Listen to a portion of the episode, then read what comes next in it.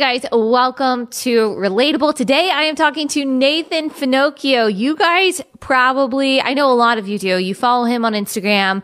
Um, and you know of him, you know of Theos University, the online seminary that he is a part of. Today, we are going to talk about a whole host of things. It's really a wide ranging conversation that I know that you guys are going to like because he's super interesting.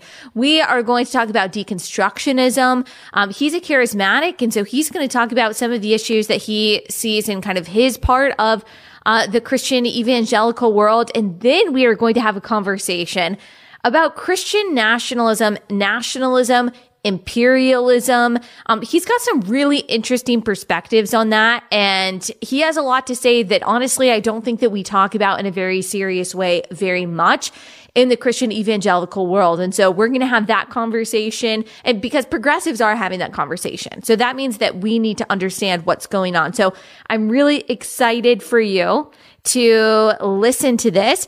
So Without further ado, here is Nathan Finochio.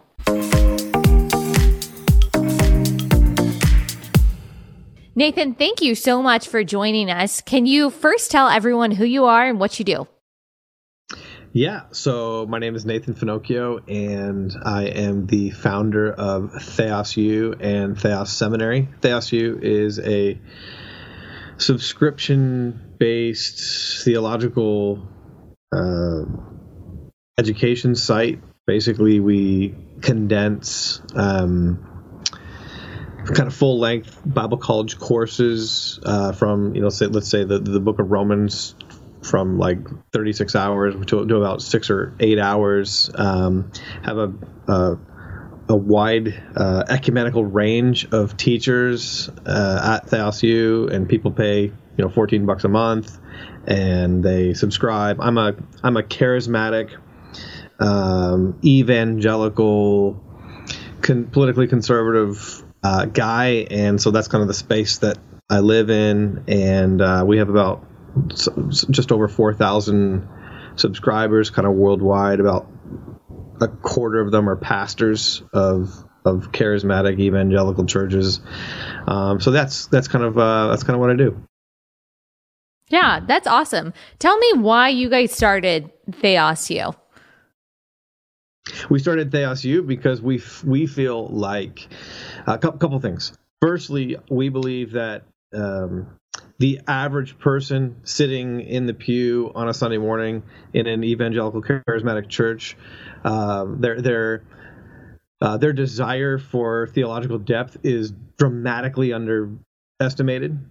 Um, number one, number two, we feel like. Uh, the charismatic evangelical world is sort of the wild, wild west theologically, and um, and many schools are slipping into sort of a progressive liberalism theologically, and um, so we just wanted to do something about that. We wanted to we wanted to be a part of the solution for what feels like an unraveling of the evangelical charismatic uh, movement, which I, you know, has been has been conservative for for decades, uh, but is now yeah. kind of become kind of a swing, you know, uh, yeah, swing state, so to speak.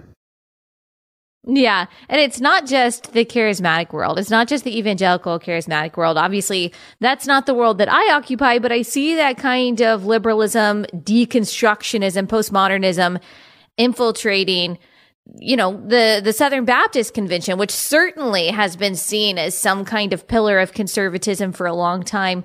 Why, why do you think that's, why do you think that's happening? Why do you think this kind of postmodern liberalism is infiltrating so many parts of the church that used to be seen as staunchly conservative? Yeah. Uh, a, a couple of reasons. Um, I think that there's a crisis of authority. Um, and so so so so firstly i'd say it's epistemological. I think that kids the younger generation um, has learned um, an epistemology that lends itself to deconstruction that lends itself to progressive um, theology. And that epistemology is that uh, I I can't trust tr- traditional forms of authority. I can't trust the church. I can't trust my, my, own history. So, you know, America, they're taught America's bad. They're taught the church is bad. They're taught the Bible hurt, you know, hurts people, um, and that love is the most important thing, and self is the most important thing. And so, uh, to me, it's a it's a crisis of authority. It's a crisis of, uh, and there's just an immense um, multiplied pressure on these young people to make moral choices and not be moral monsters like America, like the church. Um, so that, that to me, it's like it's it's sort of like a it's a it's a it's a conundrum of I don't want to be man like America's bad, the church is bad. I don't want to be bad, so I need yeah. to sort of. But but but I I think that God is right and God is good, so I don't want to throw God out. I don't want to. I don't want to throw Jesus out entirely. It's, it's interesting, Allie. Like nobody's really throwing Jesus out. They're just giving Jesus a new accent and putting new clothes on him. Um, yeah. And that that's kind of what you know. That's obviously that's deconstruction. That's the most frustrating thing. So it's like, they, you know, they want their cake, their cake, and and they want to eat it too. So that that's kind of my my yeah yeah little minute spin.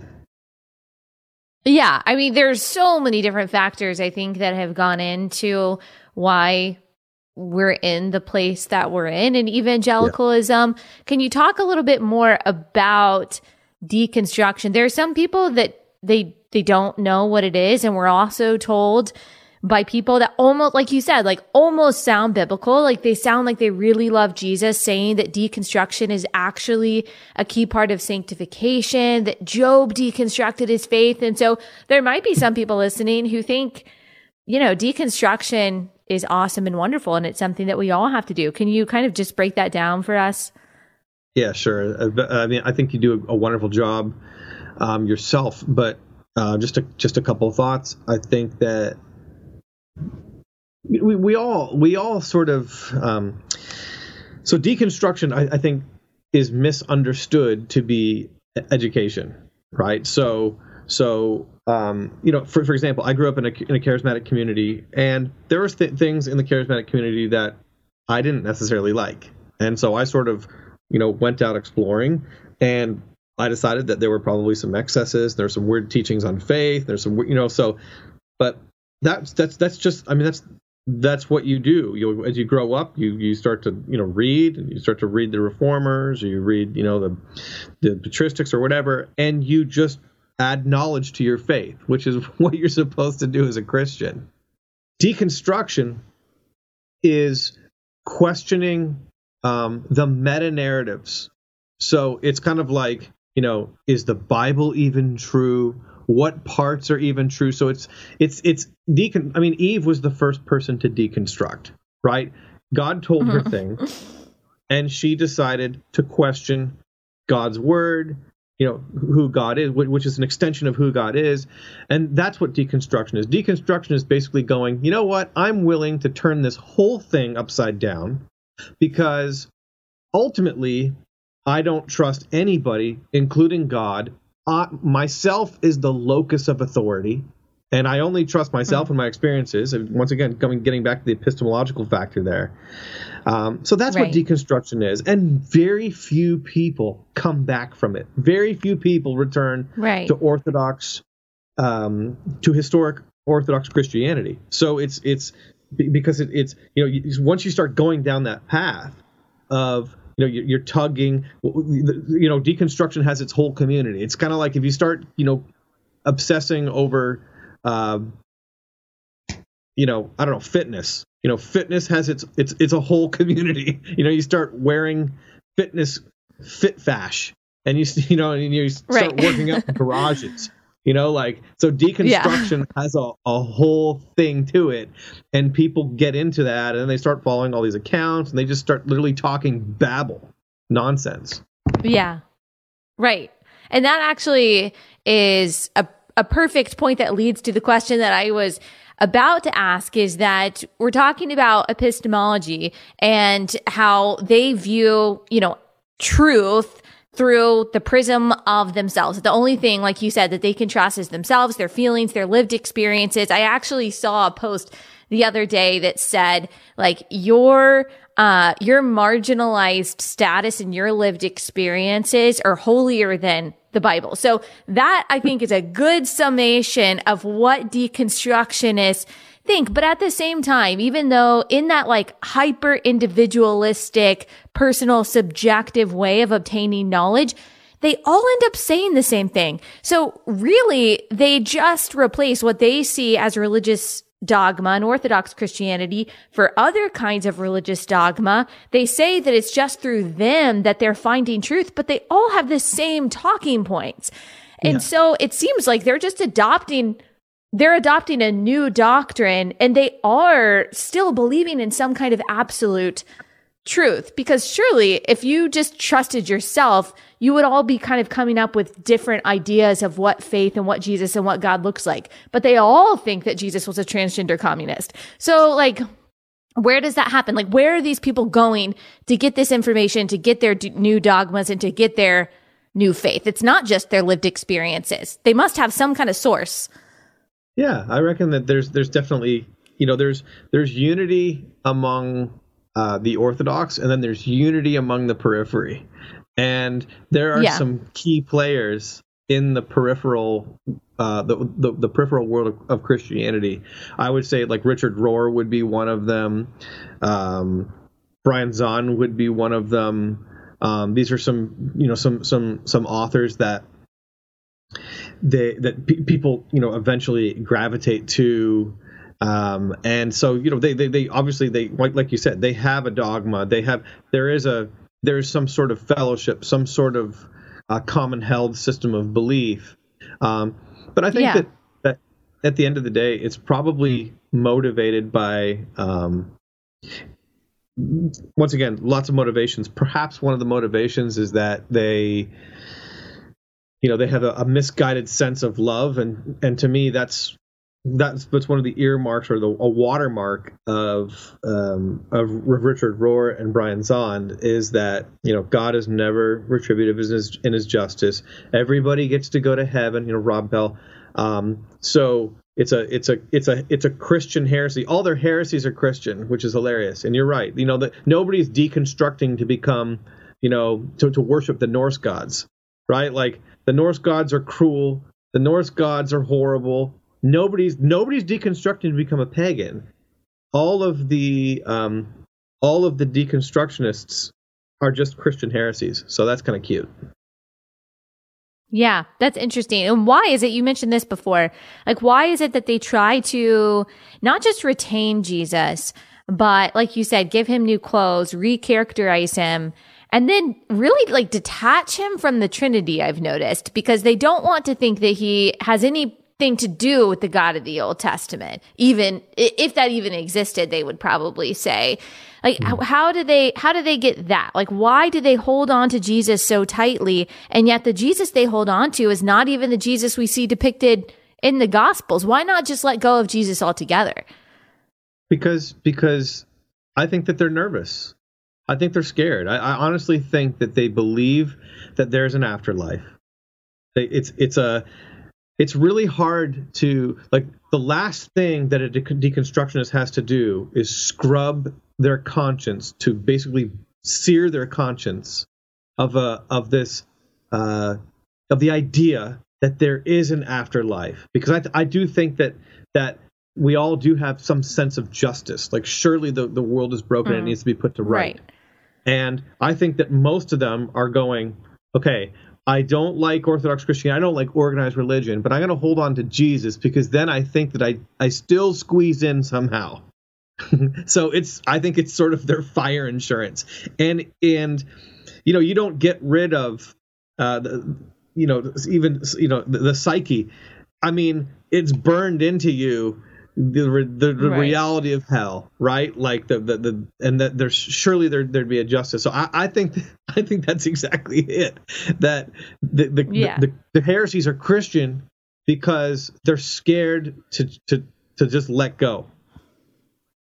To totally let go. Yeah. I also think that if you can cast Jesus into whatever image you want, it's kind of like what C.S. Lewis talks about in um, Screwtape Letters about social justice Christianity using Jesus or using Christianity as a means to their ends, I think Jesus is a really nice mascot because like you said you can kind of retain your Christianity but you can you know, believe whatever you want to believe. And Jesus just comes along for the ride. He can make you feel good about your political activism if you believe that he was a Palestinian, you know, freedom fighter who just, you know, advocates for all the things that you advocate for. So I think it's also like a righteous sounding way to be to be liberal um, yeah. and to be a secular leftist, that Jesus is kind of just coming along for the ride of your ideological journey. Yeah, I think it's it, that's similar to what you said though that having Jesus still at least pat you on the back and still be your cheerleader, that makes you feel like you're on the right path even if you've abandoned all idea of Christian morality. Yeah. That's that's absolutely it. Yeah, shaking shaking Jesus is going to make you really nervous because um, you know, it's interesting. Well, you, you, you quoted C.S. Lewis, and uh, isn't it funny, kind of an, an aside here, that C.S. Lewis is now like a, a right wing talking point? I, I think I saw you say that on Instagram. I would love for you to give me an example of that. So people are saying, like, if you quote C.S. Lewis, then you're what? Like you're a bigot or you're on the right or what is it? Well, for example, like C.S. Lewis writes an essay on capital punishment. He writes an essay on, you know, and, and the same one is he writes about re- retributive justice on just deserts. Um, he writes uh, in the abolition, abolition of man. He absolutely slams socialism. Um, yeah. He writes on patriotism like quite uh, quite profusely, and he and, and, patriotism and kind of nationalism are, are somewhat synonymous in terms of his descriptions, his descriptors. Um, you know, Lewis is, for all intents and purposes, Orthodox. Uh, mere Christianity is, yeah. is, is is just cat. It's just high Anglican catechism. Um, and so all that to say, you know, C.S. Lewis was sort of like he was like in my world, particularly when I grew up, he was like sort of like left of center, and like all of yeah. my social justice friends would like quote C.S. Lewis and now like none of yeah. them quote C.S. Lewis, uh, which I think is absolutely hilarious. Oh, in the Screwtape Letters, you know, C.S. Lewis uh, talks about how Christians are or Christians will will use social justice, you know, to to get their means. That that that you know the exactly. en- that like social justice is essentially um, a, a ploy of the enemy, you know, to to kind of socialize Christianity and make it palatable, but really they're the, the you know they'll have other um, ends. So it's just it's hilarious. Yeah. Um, you know, as you yeah. read C.S. Lewis, you That's start to realize that shift. Yeah, hundred percent.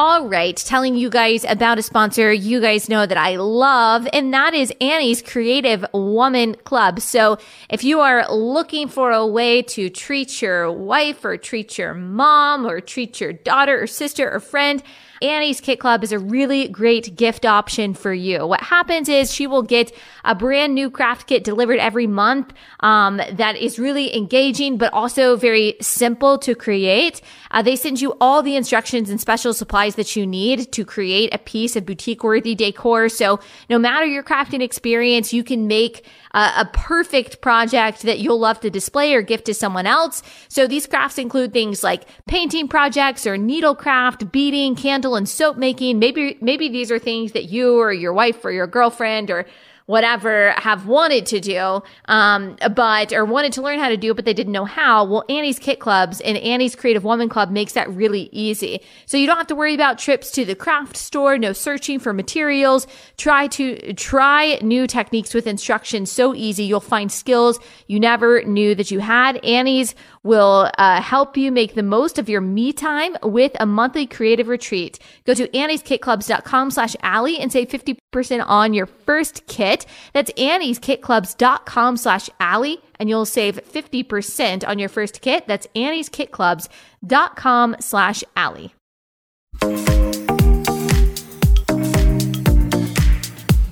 You talked about, um, you mentioned their nationalism and patriotism. That is also um, like a flashpoint in Christian conversations right now that a lot of the people, I would say, not even just totally progressive Christians, but like people maybe center or in the center, they're really afraid to say anything about American exceptionalism or that America is a great country. There's even been this like ugh, towards the 4th of July. And then we hear all this stuff about Christian nationalism being the biggest threat to Christianity. People like Beth Moore have said things like that. And you've really pushed back against that in a way that I haven't seen anyone else do. Because I've kind of been like, well, no, I don't think Christian nationalism is a is a big threat, and you have kind of said, what's wrong with Christian nationalism? So yeah. I kind of just want to hear your perspective on all of that. Yeah. So, so I think that Christian. Na- okay. So, so uh, I'll try to lay this out um, as best I can. So, firstly, we all have a nationalistic picture, right? Like, would you would you not agree that every everybody has a nationalistic idea? Like, as in, I want the country should be like this. The country should be less Christian or more secular or more like like doesn't wouldn't wouldn't you agree that everybody has a nationalistic ideal? Yeah, like uh, you're saying everyone has an idea of what they think the country should be like. Correct. Yeah, exactly. So Christians are just honest about how they want the country to be. Um, yeah, we want we we want our legislation to be informed by Judeo-Christian principles. We right, all legislation is moral, um, and so we that that's we're just we're, we're we're frank we're honest. This is this is what we believe. People who are, are are secularists you know draw from this that everybody draws from some sort of moral pool right? So um so my my my first contention is that we all have a nationalistic ideal. Uh, this is what the, the country should be like. We all vote. Um, we all engage politically. Um, all of our justice initiatives they all come from some sort of moral pool. So so when you say Christian nationalist, I think to myself, I you know, if Jesus was building a country, like wouldn't that be cool? You know, like what if we followed Jesus's ideals of, you know, loving people and and and defending people and so so you know, at first glance, you know, just on face value, Christian nationalist seems like actually that's a great idea. you know, to to have a country, you know, I wish all of God's people were you know were prophets. Like why wouldn't wouldn't that be great? So number one. Number two, though, I found I've come to learn. Uh, there's a book re, uh, written recently about about Christian nationalism. The, the the, the title escapes me at the moment, um, but basically, like is, is it the winning back America for God one? Yeah, yeah, yeah. That's, that's, that's when it, yeah. it's about it's from like the pro- progressive perspective, right? Correct. Yeah, and basically, what it does yeah. is it just caricatures. It basically takes the name Christian nationalist, and then caricatures this this concept. So it so in, instead of it meaning like Christian and nationalist, which we should talk about what nationalist means, it puts these two together, and it's like Christian nationalists, you know, hate immigration. Christian, you know, like and just it's a litany of of yeah. ridiculous characters. They hate interracial interracial marriage. They said yes. that um, which I don't know where they get this information. I think they they base it off of like one misguided poll or something like that, and they decided they did everything that is bad about anyone. They decided, okay, like let's make a list of that, and then let's say that people who are Christian nationalists, according to our definition, like yeah. hold on to those character qualities like yeah. not liking a black and a white person getting married. Yeah. Yeah. Exactly. It's, it's just all ridiculous. So so so that is kind of a working def- and i was seeing christian nationalists pop up everywhere on instagram you know people going you know we need to repent of christian nationalism and i'm going what are you talking about? Like what you know and, and i kept on asking people to define what it was. Like in, christian in, nationalism, in yeah. total sincerity. You know like would you please tell me yeah and, and, nobody would respond to me. Absolutely nobody would respond to me. Finally, I got a PDF, uh, which was basically a um, sort of a, a, a skeleton or a sketch of what that book was, and then I began. Okay, got you. Okay, so it's a it is a pejorative term, um, and these are um, th- these are the descriptors, etc. So. Uh, and I, I kind of worked my way through it and kind of responded to it. It's just it's just a lot of nonsense. But uh, nationalism. So one of my favorite authors, uh, G.K. Chesterton, uh, who was a mentor of C.S. Lewis. C.S. Lewis said of Chesterton, "I only ever added water to his wine." Um, so a lot of, hmm. of, of Lewis's views are in Chesterton, um, and and Chesterton was a an he he self-defined as an English nationalist, and when he talked about nationalism, he didn't talk about uh, in, he didn't he didn't mean it as imperialism. So this is this is one of the, the issues that people don't understand about nationalism. Nationalism is not imperialism. So imperialism is when you violate the sovereignty of another country. Like for example, um, you know Hitler. Was Hitler a nationalist? Yeah, in, in some ways he was a nationalist, but it wasn't his nationalism that got him in trouble. Um, it was his imperialism that got him in trouble, right? He wanted he wanted the whole world to be the Third Reich. Um, so nationalism is a it's a passion for your own country, and it's a passion for the sovereignty of your own nation. Um, in, in, this way, Chesterton thought that it was the opposite of um, it was the opposite of selfish because you're championing other people, not yourself um, which I thought was pretty cool. And and when he t- when Chesterton talked about nationalism, he loved it because he wanted the French to be French, and he wanted the English to be English. And when he visited France, he's like, man, I, I don't want to hear English spoken. I want to hear French spoken, and I want to eat French foods, and I want to be totally immersed in the culture. But when I return to England, I want it to be English. And so, uh, his, for example, Ch- Chesterton was a stout defender, believe it or not, at you know the time that he was really writing in, in the uh, the early 20th century. Um, a, a staunch defender of Indian nationalism, like you know, for example, like, you know, Gandhi and that whole movement, like, hey, you know, like we want the right of self-determination. That's ultimately what nationalism is. It's it's the, the right of self-determination. We want to determine as a country um, who we are and what we want to be, and we don't want the British to tell us who we are and what we want to be. He was a staunch defender of Irish nationalism. You know, let the Irish be Irish, let them be self determining, let them be their own country. That's pretty cool stuff. Nobody would would yeah. would say today, you know, that Indian nationalism sucks and that it's evil, or that Irish nationalism sucks or evil, or even, you know, for that matter, Scottish nationalism. I mean, we all, everybody watches that movie Braveheart, and we all cry, and we all hate Longshanks, and we all, you know, freedom, and we paint our faces blue, and we're obsessed with Scottish nationalism. But for some reason, there's a disconnect when we talk about American nationalism and Scottish nationalism, and that right there is the problem. So, yeah. Uh, American nationalism is a desire for self-determination. Now, the problem with American nationalism is there's there's there's kind of two views. So, in my estimation, Trump was an American nationalist. He was not an imperialist uh, for the most part. Um, an right. imperialist is is somebody who. So, for example, I mean, let's just take the EU and the UN for an example. Um, those are imperial structures. So, um, the, the Assyrian Empire, the Egyptian Empire, the Babylonian Empire, those were imperial empires, right? They they they conquered and then they imported their culture and their ideas, etc. And imperialism, American imperialism, for example, looks like a Starbucks on every corner. You know, of you know, you're in Germany and you, there's a Starbucks. You know, you're in Japan, there's a Starbucks. It's horrible.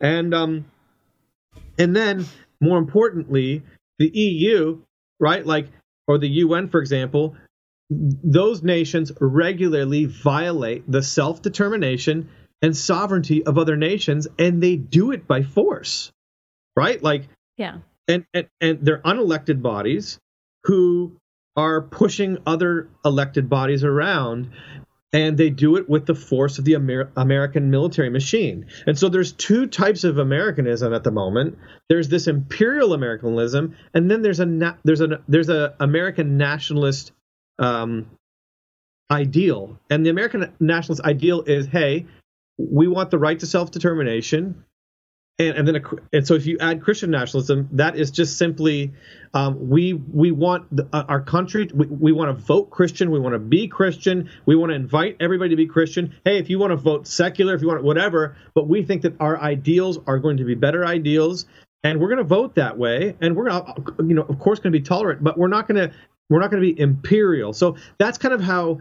Um, now, the yeah. reason why nationalism got such a dirty name um, because before World War II, everybody was a nationalist. Like everybody was talking about, man, you know, like you know, Germany needs to be German, and Belgium needs to be Belgian, and you know, France needs to be French, and every everybody should be what they are, etc.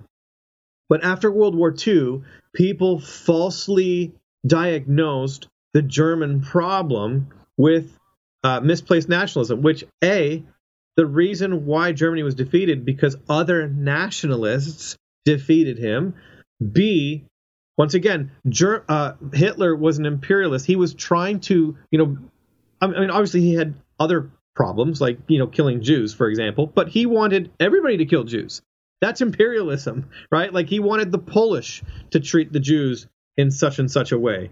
Um, and um, and then you know, so so so so what happens is after the after the war, everybody begins to go on a tirade and begins to blame you know nationalism. Well, nationalism is why this happened. Well, no. Hitler was the scorpion's tail of 150 years of of Frederican exceptionalism.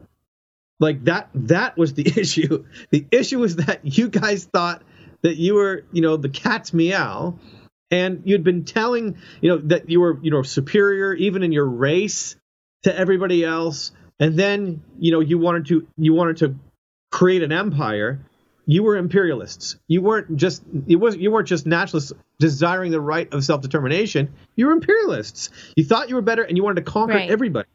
So um right. so people were unable to properly diagnose nationalism at the end of world war ii and they just went along with this thing and we're like, yeah, nationalism is bad. And then that was adopted in the academy, right? Oh yeah, national. Yeah. So you know, you know, in the 1950s and 1960s, all of a sudden we start to see this whole uh, kickback against nationalism, and now nationalism is a dirty word, and now it's becoming a pejorative word, and let's say patriot, not nationalist. And the issue is now uh, Yoram Hazony has a book called The Virtue of Nationalism, which I highly, highly, highly recommend. Uh, he's actually uh, he's he's a, he's a Jew. He's an Old Testament scholar, which is kind of fun, and he is a he's a an Israeli nationalist. And he talks about uh, there, there's just I could, I could go on and on about about nationalism and about the book and about his, his views, but uh, Chesterton d- does the same thing. Chesterton talks about how the, the a nation is less like a business and more like a family. A nation is less a group of individuals and more a, a, family like a in a marriage you you know you get into a marriage you, you marry a woman two individuals kind of coming together and it's sort of like a business contract but then after a while you start having kids everything changes. I mean those kids aren't in the relationship with you because the, it's a business right? There there are other loyalties. Um, and so his his idea here is that nationalism understands that nations are more than individuals and there are other loyalties. And when you don't, um, when you disregard those nuances of those extended and complex loyalties, that's when you start to get into political tr- trouble. Um, so all that to say, that's sort of my my two cents on on Christian nationalism. I think it's a great idea. I think that it's a good idea. I think it's a God idea. I think that nations are a God idea. Um, you know the, the, the scriptures the book of revelation for example talks about the nations bringing their wealth. So um, that's my two cents. I have a lot of thoughts and a lot of questions. So so i think that there are like your definition of nationalism which i would agree is simply saying that we need to put the needs of our country before the needs of another country if you are the leader of that country. And you would say that that's that a, a good thing that in the same way that a family would also in the same way that like a mayor would or a governor would. It's funny how people say that putting America first, like that was Trump's line, America first. Oh, that's bigoted. That's so wrong. That seems to be what a lot of left leaning Christians had a hard time with. Like that's prideful. That's what we need to repent of. Jesus doesn't care about America, all that kind of stuff. But you would never blame the mayor of Tulsa for saying, Hey, Tulsa's the best city in the country. Right. I love the people of Tulsa and I don't care. I mean, I, I I'm sorry, but I don't care about what Baltimore needs or whatever it is. My priority is Tulsa, and I'm going to put the needs of the people of Tulsa before the needs of the people of Sacramento or whatever. No one would fault someone for that. And actually, you would probably think it was really weird if the mayor of Tulsa was like, you know, I really actually care just as much about Dallas as I do about Tulsa. You'd be like, no, you're a horrible leader. But yeah. for whatever reason, when it comes to national leadership, and like you said, not of any other country, uh, but of America, people think that's prideful. If the leader of Kenya said, I love Kenya. I love Kenyans. I love Kenyan values and I want to put Kenya first. There's not a leftist in America who would think that that's bigoted or wrong or supremacist. But because I think, like you said, I guess after World War II, and I hadn't thought about that, the West started, I guess, you know, thinking that, oh, nationalism is bad, exceptionalism is bad, which I, I don't think exceptionalism is bad. I think it's totally fine if someone from Australia thinks Australia is the best country in the world. Like, I yeah. want their leaders to think that. I want them to like Australia. I want them to be patriotic. And people also, I think that they get confused between that mentality, which, like I, like you said, um, I think is good, and then thinking that, like, that by saying that, you're saying that God thinks that Americans are superior to other Christian or like other people in the world. And I think that's where when people say you need to repent of Christian nationalism, that's what they are assuming that patriotic Americans think. That I think that God loves us better than they love someone from South America or that we are God's chosen nation like Israel in the Old Testament and America, not Christians, but America is the city on a hill and people from Brazil don't matter. I think that is what they think they are critiquing when they critique Christian nationalism. Do you agree with that? 100%. They they think that that there's there's this hilarious idea that Americans it's a caricature that conservative Americans don't care about the the world, don't care about other people, think that you know that Jesus is American, that Jesus is white. Like it's it's so stupid. It's such a stupid caricature. Meanwhile, uh, you know, evangelicals, um, you know, feeding the world. We adopt more kids from third world countries, you know, uh, by ratio. We give we we started all of the you know like world vision and and compassion, etc. We you know we, we go on everybody goes on mission trips. Every I mean I remember being dragged to Haiti a couple times by my dad. Um, you know that's that's what we do. as conservative Christians, we that's what you do. You you get involved. You you go to the soup kitchen. You know, like you. That's what we.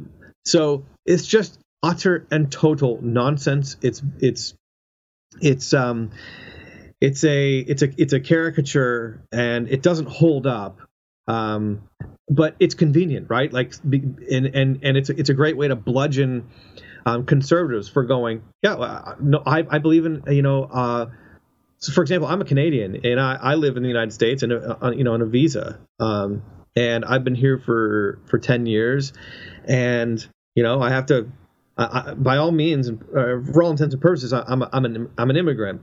Um, and I believe in the process of immigration, you got to know who's coming into your country. But if you're conservative and you say that, um, particularly if you're a white evangelical, right? Automatically, you don't care about people.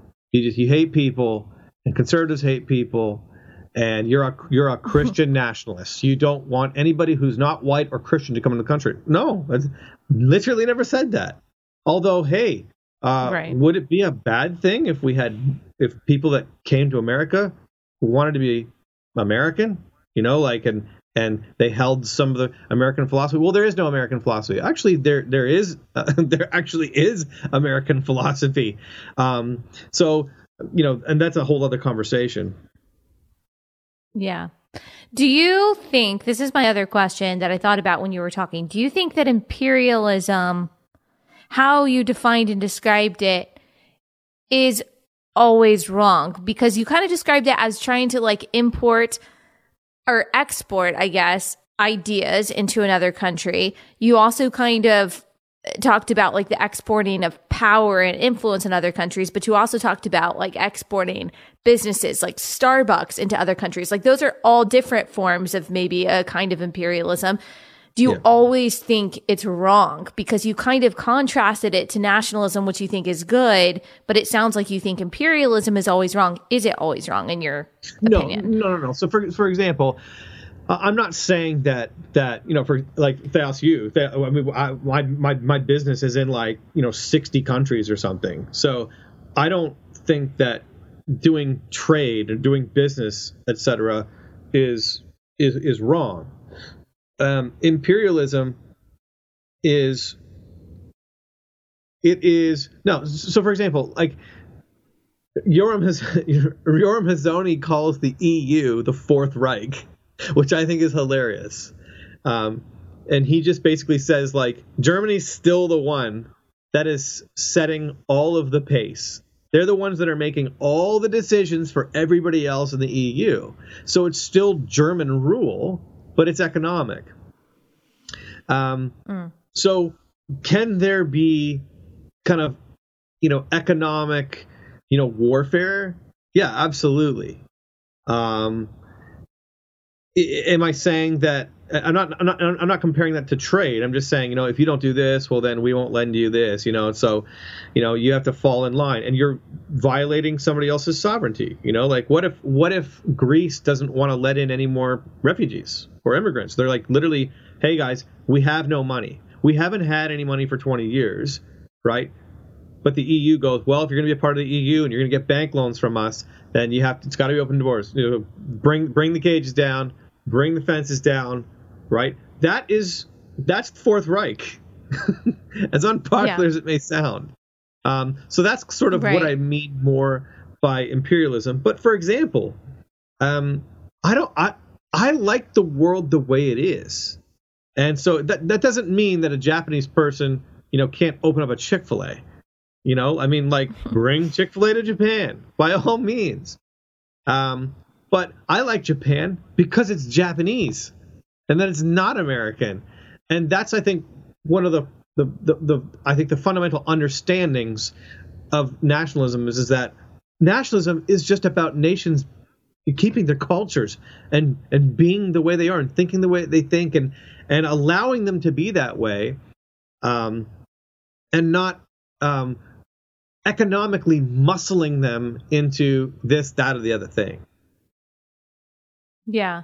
I think also it can't just be defined as like any other culture trying to influence another culture because like you talked about, okay, well, we defeated the Germans in World War II because of not just German imperialism, but bad German imperialism based on bad ideas.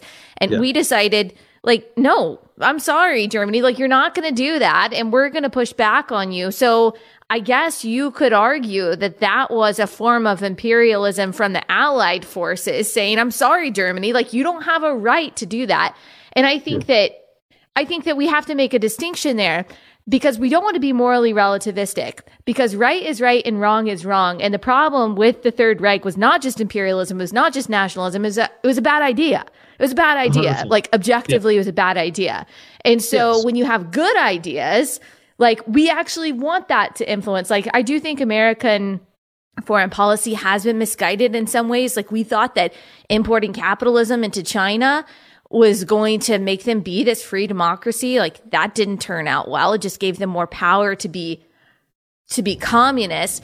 But then you look at like, you know, the British colony of Hong Kong, like importing Western values into Hong Kong was really good for Hong Kong. Like they wanted those Western values. Like they wanted that Western rule of law. And now that they're under the rule of China, like they have no autonomy or no freedom. So I think it's also important to distinguish between like trying to influence people with good ideas is good. Influencing people with bad ideas is bad. And I yeah. I'm not sure like I don't know if we can necessarily say that that's imperialism, but I also think it's important to just be objective morally that yeah, some yeah. ideas are really bad to import and some ideas are good. Yeah, exactly. So I totally agree. Like, I don't think imperialism is influencing people with good ideas. I think imperialism is muscling right. people, right? So, um, and yes, the, the American reaction, for example, you know, England was being bombed. Um, Holland had been invaded. Poland had been invaded. So Germany had violated the self-determination of other countries. And so when we when mm, we declared mm-hmm. war on Germany, we weren't fighting in Germany first. We were fighting in places where they had muscled For in our ally, and, yeah. and shown imperial mm-hmm. strength, if that makes sense. So, you know, an, an, imperialistic war is a war where you violate the sovereignty of somebody else. Um, for you know, for for for so for example, you know, Augustine as a Christian, you know, I'm I'm an Augustinian in terms of you know my philosophy on war, and Augustine believes that defensive war is the only just war. So, for example, the Americans coming to the aid of the South Vietnamese. That would that's a as, as far as I'm concerned, that's a just war. If your allies going, hey, we're being killed right now and we need help. That that's a just war. That might be the most uh, you know um, controversial thing I'll ever say. Um, but that that's what I believe. So, but that's not a but but the war in Vietnam was not imperialistic in the sense that America came uninvited into the war. No, America came invited into the war by their South Vietnamese allies who were perishing. Mm, hmm Yeah, that is that's controversial because now we look at American history through the lens of American strength is always bad. It's always been the source of oppression and repression. And it's all it's also interesting how if you like that kind of worldview, if you point out to someone who believes that, like, well, look at all these other countries that are still oppressing their people, that are corrupt, that have nothing to do with America, still somehow conveniently, it always falls back on American imperialism. It always right. falls back that it's actually America's fault that Africa is poor and not the fact that China is actually colonizing and imperialistically invading those countries as we speak right now and oh, exploiting oh, oh, them. That's a great example, I think, of what you're talking about if you're overweight and you're black, it's it's white supremacy. Yeah, that's the critical race theory worldview. Everything has to fit into America bad, white bad, evangelical yeah. bad. Now evangelical has been kind of like put into that. I saw an article in the New York Times the other day how white evangelicals are going to like stop the vaccination effort and um and basically arguing, okay, white evangelicals are killing people because of this. And then they linked to the they linked to the study that shows what white evangelicals think about the vaccines. Well, the majority, 55% of white evangelicals plan to get the vaccine. So that they buried that lead that the majority of white evangelicals plan to get the vaccine. And they simply talked about well there's still a large percentage that don't. And because of that they're preventing people from getting the vaccine when actually the largest populations of people who are skeptical about the vaccines are not white. Um, and so yeah it's become like the same people who are saying that you know christian nationalists are are everywhere and that we're the the source of the problem they're the ones that have created this boogeyman. They've created this boogeyman right. that has been, um, I don't know, it's just been seeping into American culture, I guess, for a, very long time. Yeah. No, um, exactly okay, it. let's finish by. Oh, go ahead. Go ahead. It just delayed no, for no, a second. Nothing. I, I have nothing. Nothing. Okay, uh, let's finish by quickly talking about your book and telling people where they can can find your book, why you wrote this book, Hearing God, and, and what it's about. Yeah, I wrote the book Hearing God because I wanted to hear God. Um, I wrote it because I was um, my my background is growing up charismatic, and um, and as I began to sort of study, you know, the scriptures and ask more questions about my, you know, I'm still charismatic. I still identify as charismatic. I still believe uh, that God talks to people, and um, but uh, I just felt like um, maybe my my people, the charismatic evangelicals, needed um, just a guide on, you know, you know, how to hear God um, and specifically that God speaks, you know, very practically, and that the supernatural isn't always spectacular. Sometimes it's super ordinary, um, and so like for example like reading the bible. Well the bible is inspired by the holy spirit and the holy spirit's never going to say something that contradicts the bible because those are his words. Um, so just stuff like that. It's sort of like a it's some it's somewhat of a memoir of growing up charismatic um, meets laying out foundationally uh, how how god speaks god speaks through parents he speaks through mentors. He, he primarily, I mean, first and foremost, he speaks through his word, right? But I kind of outline it, um, and then I sort of deal with some charismatic myths. It's a bit of a myth busting book. So, you know, does God speak through, you know, you know, if, if I just flip the, you know, the, the, the Bible and I just put my finger down, is that how the, the Bible works? Is that how, is it like like a Harry Potter map or something? Um, so that's kind of the uh, that's the the long and short of it. Yeah, and where can they find that? Anywhere they want to buy their books? Yeah, Amazon, um, Barnes and Nobles. Yeah, and you're on Instagram. That's where I enjoy following both you and your brother. You do a lot of myth busting as well on Instagram. You take posts and kind of break them down. A lot of people who listen to this podcast and follow me follow you, and they send me you and your brother's post because you guys, with a lot of good humor and also in good faith, um, rebut a lot of the craziness and the chaos that we're seeing with God's word. I really appreciate that. I appreciate TheosU. I appreciate all the resources that you are putting into the hands of people that are hungry for truth.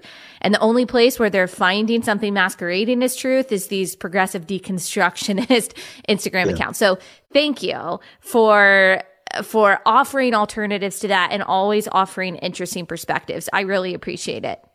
Yeah, well, the feeling's mutual. I love your Instagram account. You, um, your stories they do get a little bit long at times. I will say there's a lot of text and it's very small. so could you help a brother out, make oh. it a little bigger? Do you have readers? What's readers? Do you have like eyeglasses? Oh, oh eyeglasses that you can. yeah, you might you might need it. No, I know that's true. Sometimes I have a lot. It's typically when I'm copy and pasting like a big chunk of scripture but right. you're right. Okay, I'll start to break them up. I'll start to break them up so the old like you can can read them. No, but you can't because you can't fit it all on there. And sometimes like I need to reference I need to reference like this stupid post and so it has to be seen. I can't make the fonts bigger. I'm not purposely making them small. It's just like this is what can fit.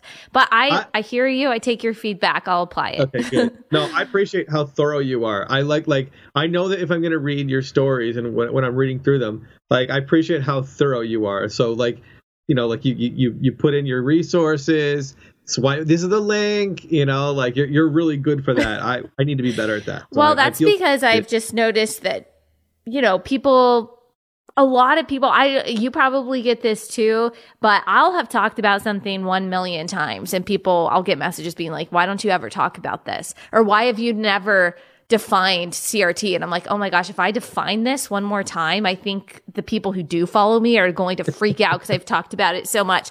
And so there's just like, I, I realize that there's so many people that miss context and need context and also who have no idea what you and I are talking about. Like there are just people that are coming in and they need a lot of information. And so yeah. I do try to provide some context. you do. So anyway, um, thank you so much. Thank you for taking the time to talk to us. Um, I really, really appreciate it. And we'll put the links to TheosU as well and anything right. else, maybe uh, your book as well in the description to this podcast. Cool. Thank you.